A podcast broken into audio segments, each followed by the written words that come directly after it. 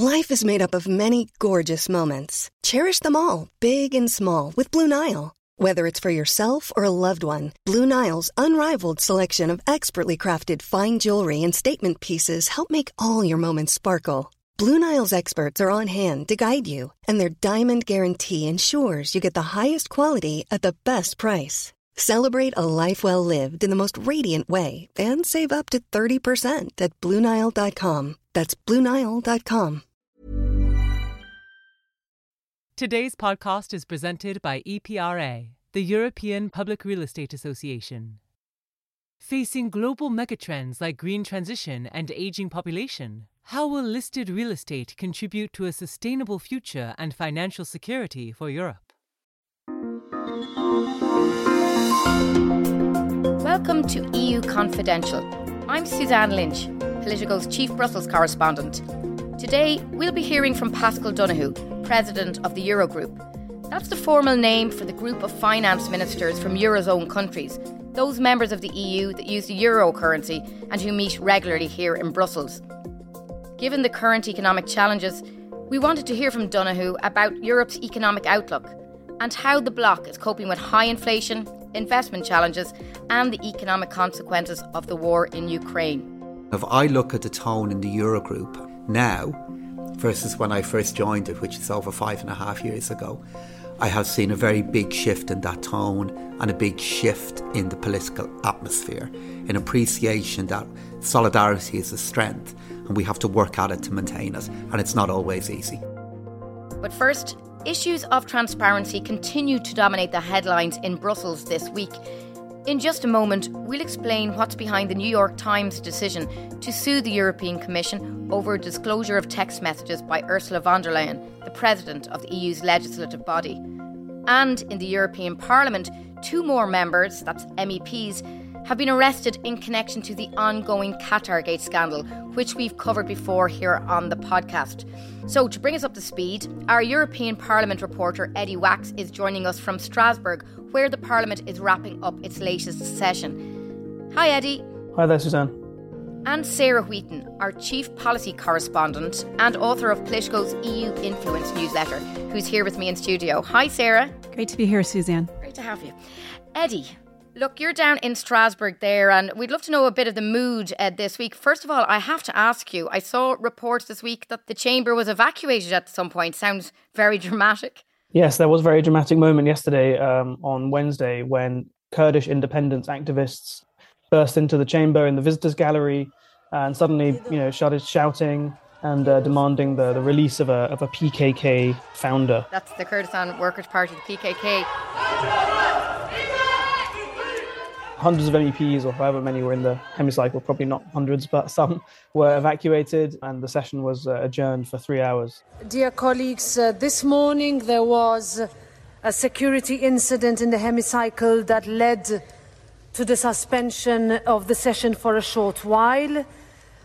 The situation is as follows individuals uh, having entered as visitors staged a protest from the visitors' gallery and refused to leave. Uh, there was a concern that they would cause uh, harm to themselves as part of their protest, but I am pleased to tell you that the situation uh, was resolved peacefully, nobody was hurt, and no one uh, was injured, and all the protesters are now out of the Parliament's premises.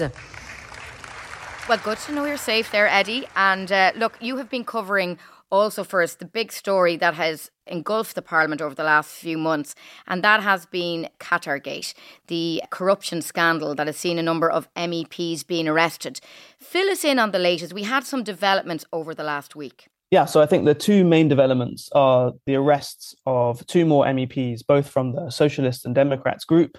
Uh, one is the Belgian MEP Marc Tarabella, and the other was uh, Andrea Cozzolino. So Marc Tarabella well-known socialist Wallonian MEP. He's now in prison on, on pre-trial detention. He's been charged with uh, corruption, money laundering, participation in a criminal organization. And uh, with Cozzolino, he, he was arrested and, and then released, but the Belgian authorities are basically trying to extradite him from Italy, which is where he was. And he was, the very moment he was arrested last Friday, he, he was actually in a hospital. Uh, and his lawyer has been saying that all this stress that's been on him for months now about whether he'd be arrested or not. Would he be able to give his side of the story?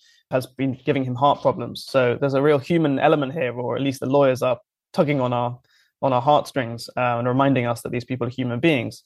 But essentially, that's where we are. We've got Ava Kaili, the former vice president of the European Parliament. She's been in prison for over two months now. Former MEP Antonio Panzeri as well in prison, and Francesco Giorgi, who who is kind of connected to everybody because he was Eva Kaili's partner, was is Eva Kaili's partner, was the former assistant for Panzeri, and also that latest Italian MEP arrested Cozzolino, who was also his assistant. So, what's going to happen next? I mean, where does the investigation stand? Well, at the moment, it seems like they're still very much in a sort of gathering information phase. Um, and Michel Claise, who's the investigating judge, has now been the subject of an appeal by uh, Marc Tarabella's uh, legal team, who say that he should recuse himself from the case. They're accusing him of not uh, respecting the principle of uh, innocent until proven guilty in the case of Marc Tarabella. So there's there's legal battles going on, and all the while, you know, journalists like us are digging into trying to work out what did happen. And and you know, there's two main countries in the frame here: it's Qatar and Morocco and you know the, the fingers are pointing at them and saying that they paid money you know vast amounts of money thousands and thousands of euros to these lawmakers in order to get them to sort of operate behind the scenes and maybe influence other meps to do things in the parliament legislative work and, and, and in declarations and things like that to basically be favors to morocco and qatar. So that's what everybody's trying to work out you know how far did these countries if they did you know manage to bend the parliament's work to their bidding of, of course, the countries at the center of this have dismissed these allegations as baseless. And of course, you know, everyone who has been arrested or charged so far, you know, we need to have a proper trial and, and full examination of all the evidence. And only then will we be able to say categorically what's actually happened here. So there's a lot of speculation and a lot of drama. Nonetheless, it has thrown a light on the actions, the activities of the European Parliament in a very, very negative way. Sarah, you have written a big piece that we link to in our show notes about how MEPs are resisting efforts to clean up the chamber. Right. MEPs for a long time have claimed this idea of freedom of mandate, and their attitude is this isn't universally the case, but people who have resisted both before Qatargate and after Qatargate have resisted efforts to make the parliament more transparent, to require them to disclose all their meetings, to require them to be accountable for the money that they're spending. They've said, look, we are elected by the people. And we need to have the freedom to represent the European people in whatever way we want without any sort of political or other interference. And you can sort of understand that argument. You know, we, we always call the Commission unelected bureaucrats. Well, the European citizens do have the right to make a decision about whether these MEPs keep their job or not. But at the same time, this scandal and the allegations are causing some real soul searching about the culture within the European Parliament and within the European institutions more broadly. And so um, we're seeing a renewed push for something that is called the Interinstitutional EU Ethics Body, wow. um, which I can explain in more detail in a second. But um, the idea was that this body would sort of be an overarching watchdog to show common standards of ethics and transparency on things like conflicts of interest or a revolving door of going from being a lawmaker to being a lobbyist. This idea of an independent ethics body has been around for a long time. And both the commission and the parliament officially said that they wanted to do it. But right before this scandal broke, it had been very stalled ultimately the commission said they didn't really think there would be a way to actually have something with teeth. It would just be kind of another EU advisory body. But now we're seeing Vice President Vera Jourova of the Commission say, we're going to put out a proposal for this in March.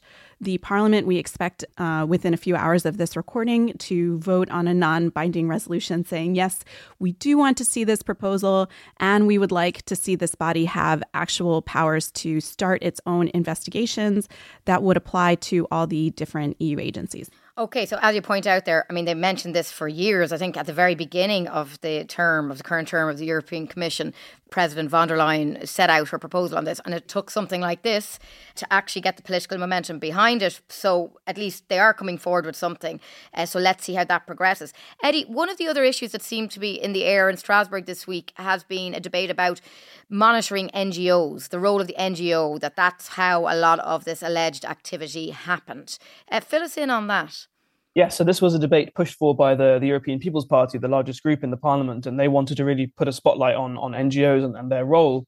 But after a bit of back and forth and, and debating, what emerged in the title of the debate was that it would be squarely focused on two NGOs that have kind of been swept up in this in this Qatargate scandal. One of which was pretty well known to listeners, I suppose, something called Fight Impunity, uh, which was set up by Pier Antonio Panzeri after he stopped being an MEP what actually happened in the debate, which took place pretty late on, on Monday evening here in Strasbourg, was that the debate, of course, spiraled out of the bounds of its headline, and instead it became a debate about the existence of NGOs and do we need NGOs? And as we have rules here in the Parliament for members of the Parliament and for everyone entering, we should have rules for NGOs as well.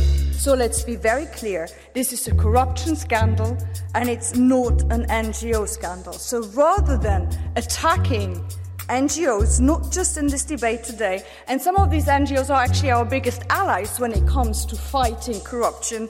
We NGOs are continuously giving privile- given privileges and exemptions. That must stop immediately. We cannot allow NGOs to continue manipulating European positions. The left wing politicians were saying, of course, we do, we need to defend them, and we should be looking at corporate lobbyists and tightening up rules for them if we're going to tighten up rules for NGOs in the parliament. But then, of course, the right wing saying, you know, we need to have more scrutiny. We need to be checking where does this money come from? Does the money that funds NGOs does it come from third parties? So it kind of the debate never really focused on the two NGOs at hand. So yeah, this is a really interesting, I suppose, philosophical question about the role of NGOs, non-governmental organisations. You know, who funds them? How do they get access to Parliament? Those kind of things. Sarah.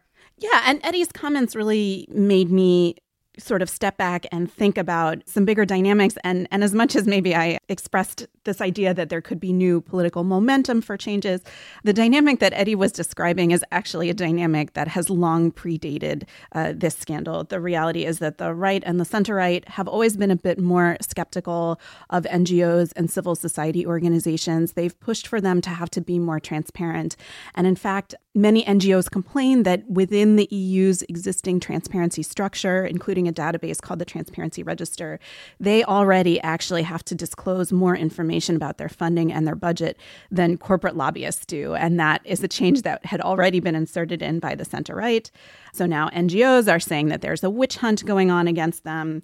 Um, whereas, of course, on the left and the center left, there was always more criticism of corporate lobbyists and a desire to make them be more transparent. So rather than sort of a moment of, of unity on making big changes, we're really seeing the different sides of the political spectrum just kind of retreat back and use these arguments to reinforce what they already wanted interesting stuff. Now, it's not just the European Parliament, but over the last week, we've seen an interesting development. The European Commission has been sued by the New York Times. This is to do with text messages sent by the Commission President Ursula von der Leyen to the Chief Executive of Pfizer at the height of the COVID pandemic. Sarah, fill us in, give us a bit of background. Why is the New York Times suing the European Commission? In early 2021, the European Union was behind the United States and the UK in procuring mRNA vaccines. And so there was huge pressure on von der Leyen and the Commission to speed up this unprecedented joint procurement process. And so the New York Times reported that von der Leyen and Pfizer CEO Albert Bourla were texting back and forth as she tried to pin him down on signing contracts providing vaccines this was obviously quite an interesting detail. And then a different journalist, a European journalist named Alex Fanta, tried to see hey, he figures, hey, these texts are public documents. I would be very curious to get a little peek at this private conversation. And so he tried to use a Freedom of Information request to get these texts. That was denied. Then the European Ombudsman got involved. Emily O'Reilly's the ombudsman. She looked into it. She said, hey, the Commission should really be providing these things. But the Commission, over years now, basically has said, we can't find these texts. The assumption that most reporters have is that, you know, they were deleted.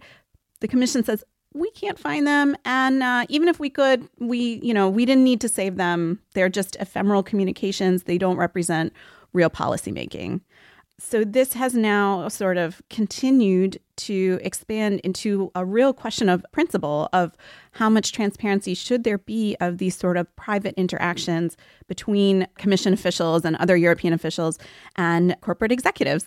So that brings us to this week and the news that the New York Times is suing the commission. What do we know about this action? So we know that they are suing in order over the commission's decision not to release these text messages. And you know, as journalists, we're super excited to see where this goes, if it goes to the European Court of Justice, because this could really set a precedent on how much transparency there needs to be for these sorts of private communications. What I think fascinating about this is that von der Leyen, while she was a minister in Germany, in the German government, also was involved with a text message scandal about deleting text messages and was brought before a committee there. So, you know, in that sense, you know, she's got form here. And um, one would think you would learn your lesson after being hauled over the coals once to now be in another controversy over text messages. Your point about her, her history with this also, one thing that just kind of baffles us as sort of political observers is she could have made the political argument heck yes, I was texting Albert Bourla and saying, "Where the heck are our vaccines?" You know, would it could have made her look quite strong. We see um, Commissioner Thierry Breton pretty much bragging all the time about his conversations with corporate executives. So we also are just scratching our heads. I mean, you have this sort of principle of transparency, but there's also just sort of a weird political calculation here that I just sincerely don't get. Yeah, I mean, I mean, one of the questions, I suppose, what was in those text messages? You know, because you're you're right. You know, the public relations disaster that was the Europeans' vaccine procurement policy. It's it's easy to forget now, but at the time, as you said, she was under huge pressure to deliver and get something. Um, look, thanks for joining us and filling us in on that, Sarah. Thank you to Eddie. We'll see you back in Brussels, Eddie, next week. Thanks. Thank you. Thank you. Coming up is our discussion with Eurogroup President Paschal Donohoe on the outlook and challenges for the Eurozone economy. Stay with us.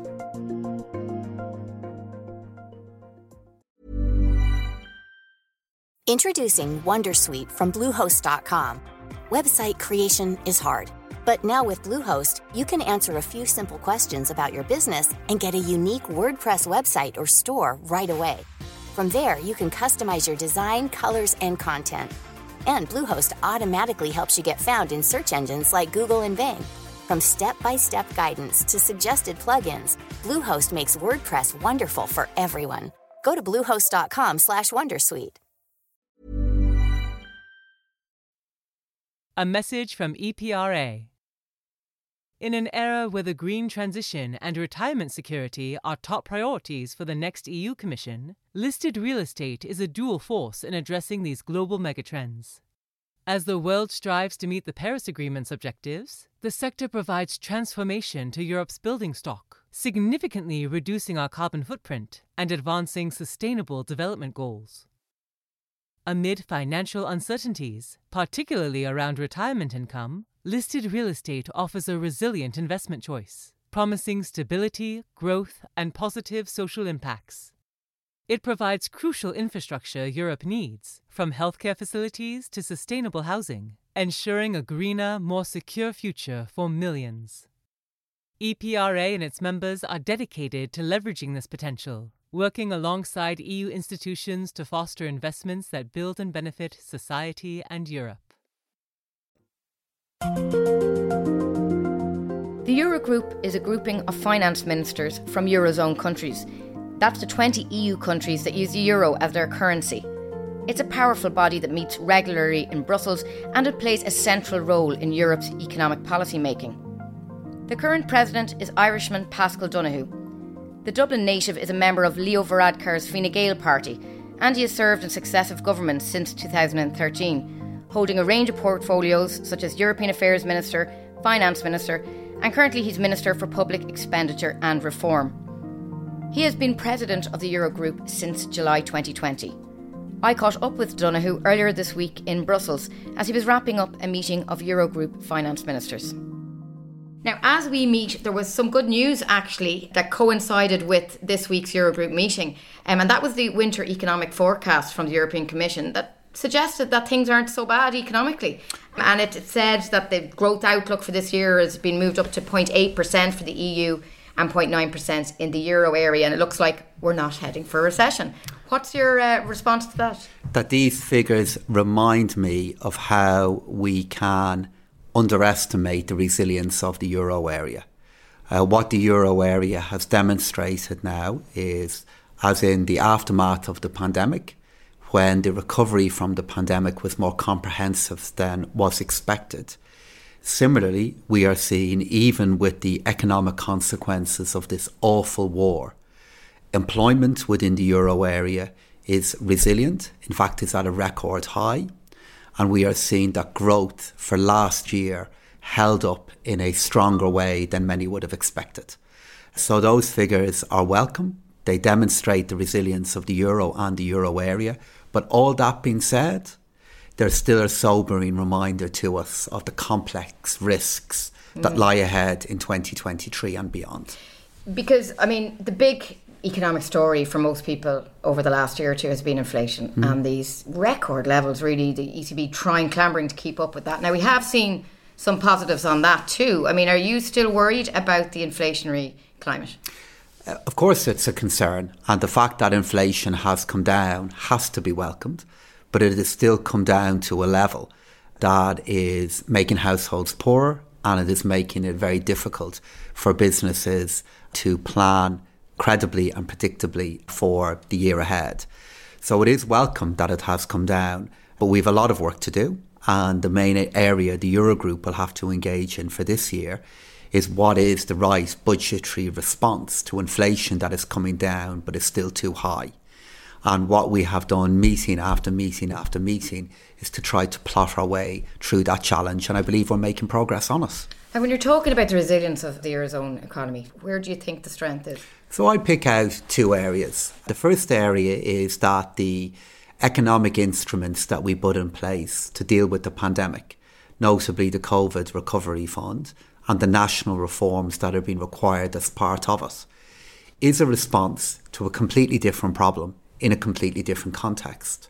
But that has played a very positive role with regard to the maintenance of employment levels after the pandemic that is carrying through to today. So the resilience of jobs within the euro area is a really important feature that in turn has fed into a growth rate for last year that compares really favourably to anything that's happening elsewhere in the world. Mm.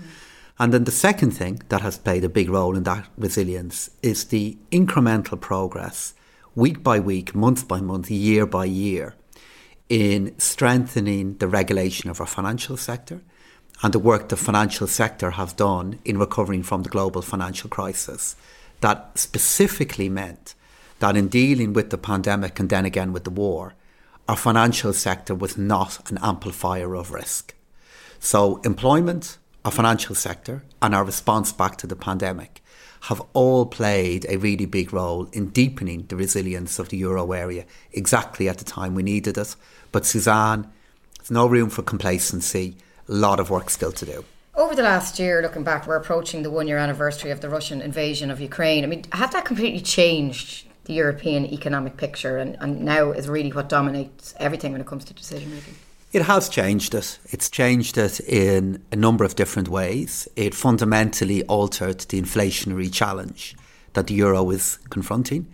Um, as you'll know, Suzanne, for most of the history of the euro area, our challenge was inflation levels that we wanted to get up to the mandate of the ECB.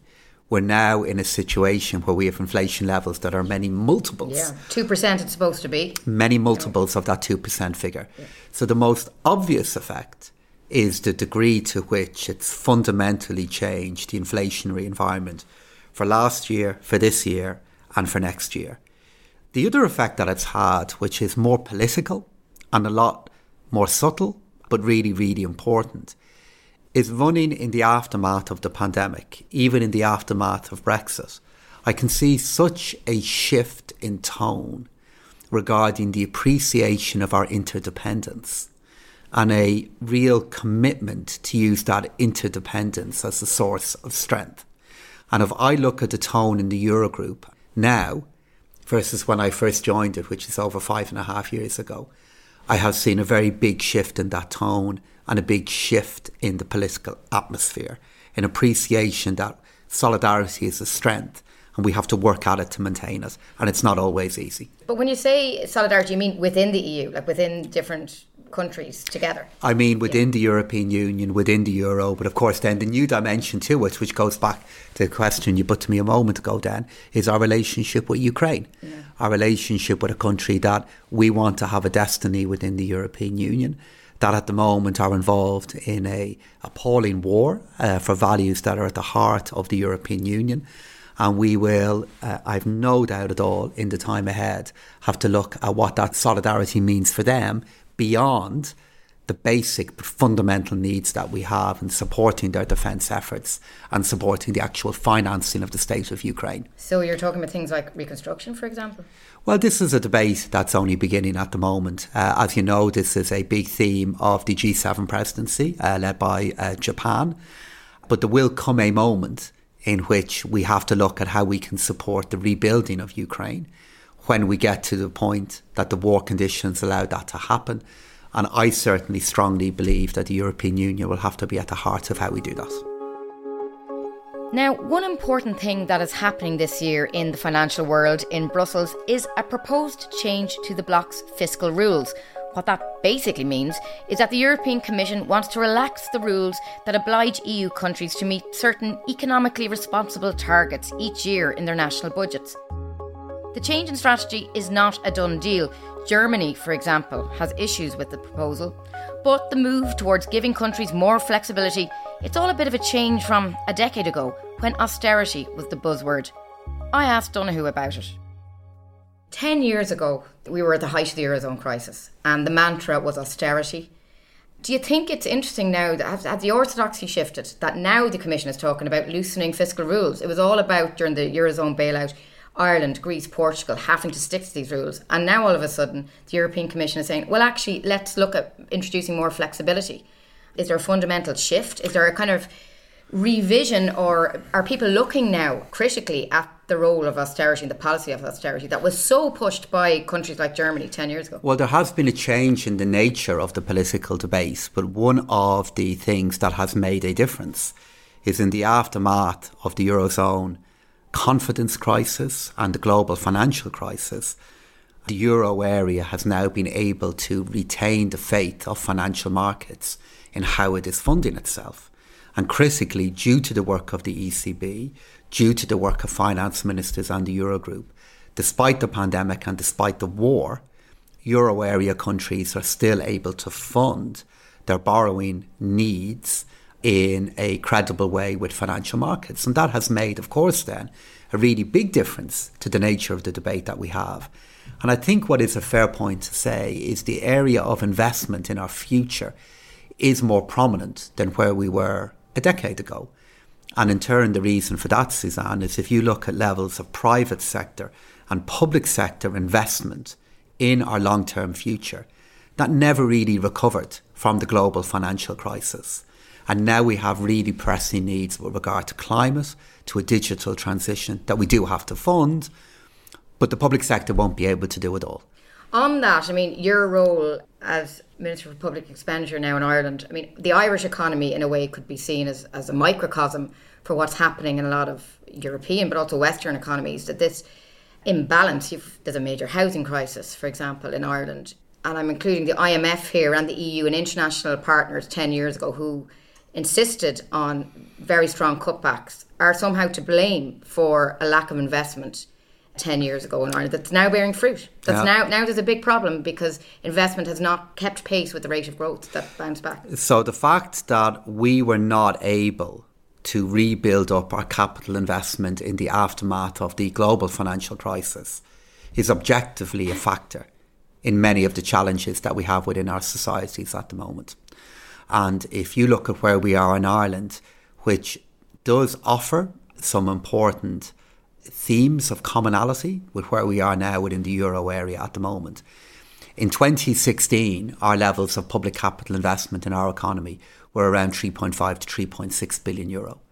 For 2023, it'll be more than 12 billion euro. And much of that 12 billion euro will be on how we catch up on investment needs. But where I would differ in your analysis is for me, the cause in the inability to maintain capital investment during the global financial crisis, from the point of view of Ireland, wasn't the role of the European Union and the IMF. It was the fact that the financial markets mm-hmm. lost faith in Ireland. And that for me is the causality. Ireland was not able to borrow. And regardless of the political framework that was in place from either the European Union or indeed elsewhere, the brutal reality that Ireland faced, and Suzanne, I can remember those days vividly, and I'm sure you can too, is Ireland was not able to fund itself on the sovereign debt markets. And that's for me the greatest lesson I've had in my political life. That the moment you get into that situation, there are no good consequences left, mm. which is why you have to do all you can to make sure you never end up there. Mm. And it's why I'm equally determined, despite the volatility of the economic environment that we're all in now, that public capital investment has to be maintained because the long term consequences of it going down too low are very difficult. Donohoe plays a key role at the EU level as Eurogroup president, but it's politics back at home that's caused him some headaches of late.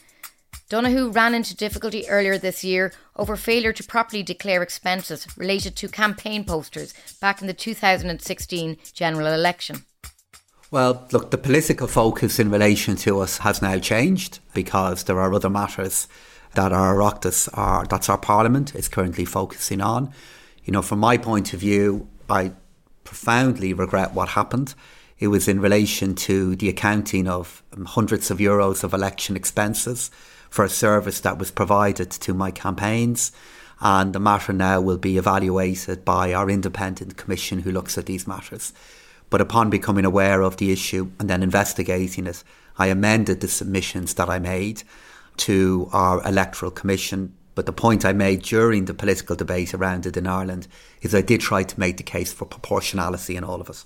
It was about a service provided in bunning up posters that had expenses of hundreds of euros for each of the campaigns I was involved in. Donohoe was re elected for a second term as Eurogroup chief in December so, what does he want to achieve for the rest of his time as president? It will be the issue of budgetary coordination. It will be about how we have the right budgetary stance within the euro area that protects our levels of employment but doesn't add to our inflationary risk.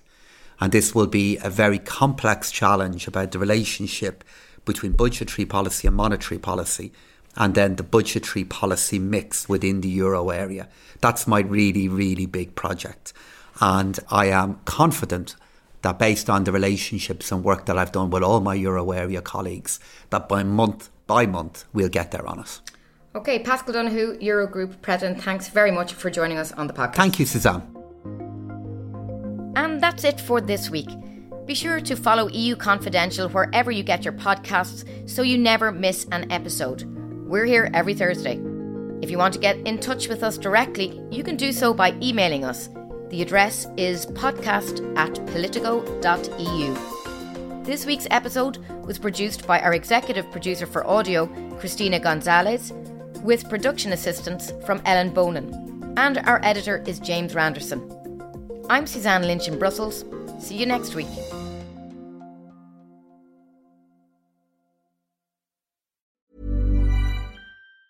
Tired of ads barging into your favorite news podcasts?